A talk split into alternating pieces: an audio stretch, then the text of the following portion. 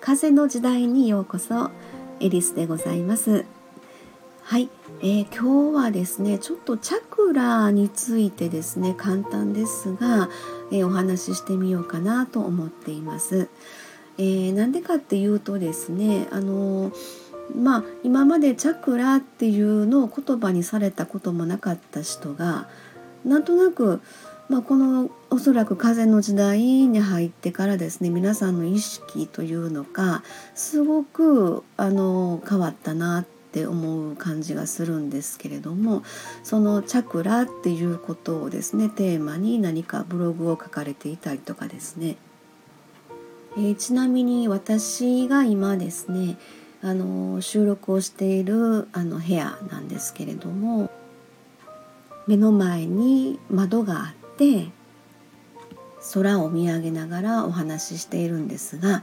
今日はですね、えー、お正月明けて4日目ですが真っ青な空が今ね広がっていてそれを見ながらお話をしているみたいなそんな感じなんですけれども、えー、真っ青な空青色っていうことであのチャクラでは色でね表現することもできるんですが青というのは第5チャクラになります、えー、喉に位置する第5チャクラと言われていますが、えー、まあ、喉のチャクラということで思いの発信とかですね、えー、何か自分のイメージしたことをしっかり声に出してつな、がっていく発信していくっていう風なそういうエネルギー的な位置づけが第5チャクラというふうに言われてるんですけれども。えー、まさしく私はですね今この目の前で広がっている、え、青空を見ながら、えー、自分の思いの発信ということで、え収録をさせていただいてるっていうそんな感じでしょうかね。えチャクラというのは決して目には見えないです。え私がよく言う言葉の中にですね、え目に見える世界の事実よりもえー、目に見えない世界の真実っていうことをよく言わせていただくんですけれども、えー、まあ、チャクラはエネルギー的なあの観念なので、えー、実際にですね体の中にチャクラがあってみたいな。あの、まあ、よくチャクラのことを説明している中にはですね、まあ、車輪のような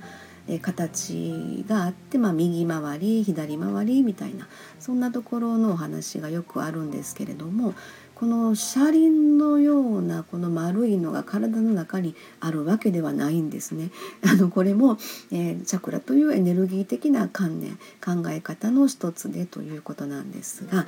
えー、私はですねあの、まあ、心体魂が一体であるというふうなことをいつも言うんですが、えー、それもあのやっぱりえーとエネルギー的なところから来るあの意識の話で、えー、その真の健康っていうところで心体魂は常に一体でありそれらが健康であることが、まあ、常にエネルギー的な部分が、あのまあ、安定していることで真の健康であるというふうなことをあの実は言ってるんですね。例えばあのすごくあの心病んでる状態でずっと長くいるとですねやっぱり体のあちこちに不具合が出てくるんじゃないかなというふうに思ったりもします。でそしてあの、まあ、体のどっかがね怪我したりとかえー、痛めたりっていうふうなことがあるとやっぱりちょっとメンタル的にちょっとこうズーンと落ち込んでしまったりとかああまだ痛いわこの痛みいつまで続くんかなみたいなそんな感じのこともあったりするのでメンタル的にちょっと落ち着かないかなっていうふうなことにつながるんではないかなって思うんですね。あとはまあ魂っていうことになるとまたちょっとねあのー、まあ、チャクラの話の中でえー、結局チャクラというのは人が生きる本能っていう部分から本当にあの宇宙へとアクセスするためのその人の生き方、えー、まあ、概念っていうところで、まあ、エネルギー的な発想というふうな感じに言われてますので、えー、そんなところでまあ魂につながる、えー、本当にあの目に見えないエネルギー的な世界っていうのは人間が意図することができない部分っていうのとすごく密着してるんですよね。それこそテレパシーとかあの人間って本当にね、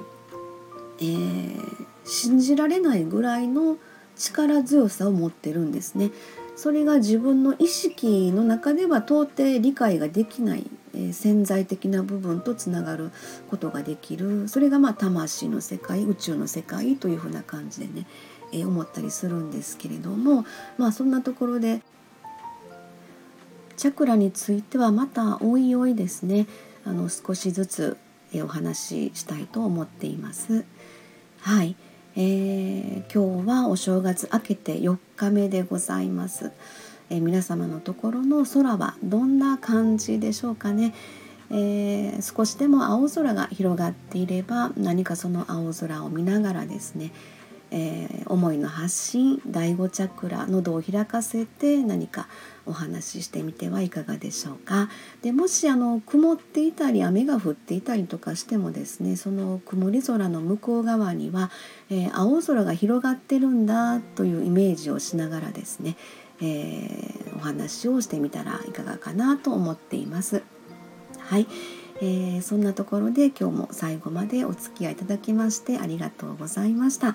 えー、風の時代エリスでございました。ありがとうございました。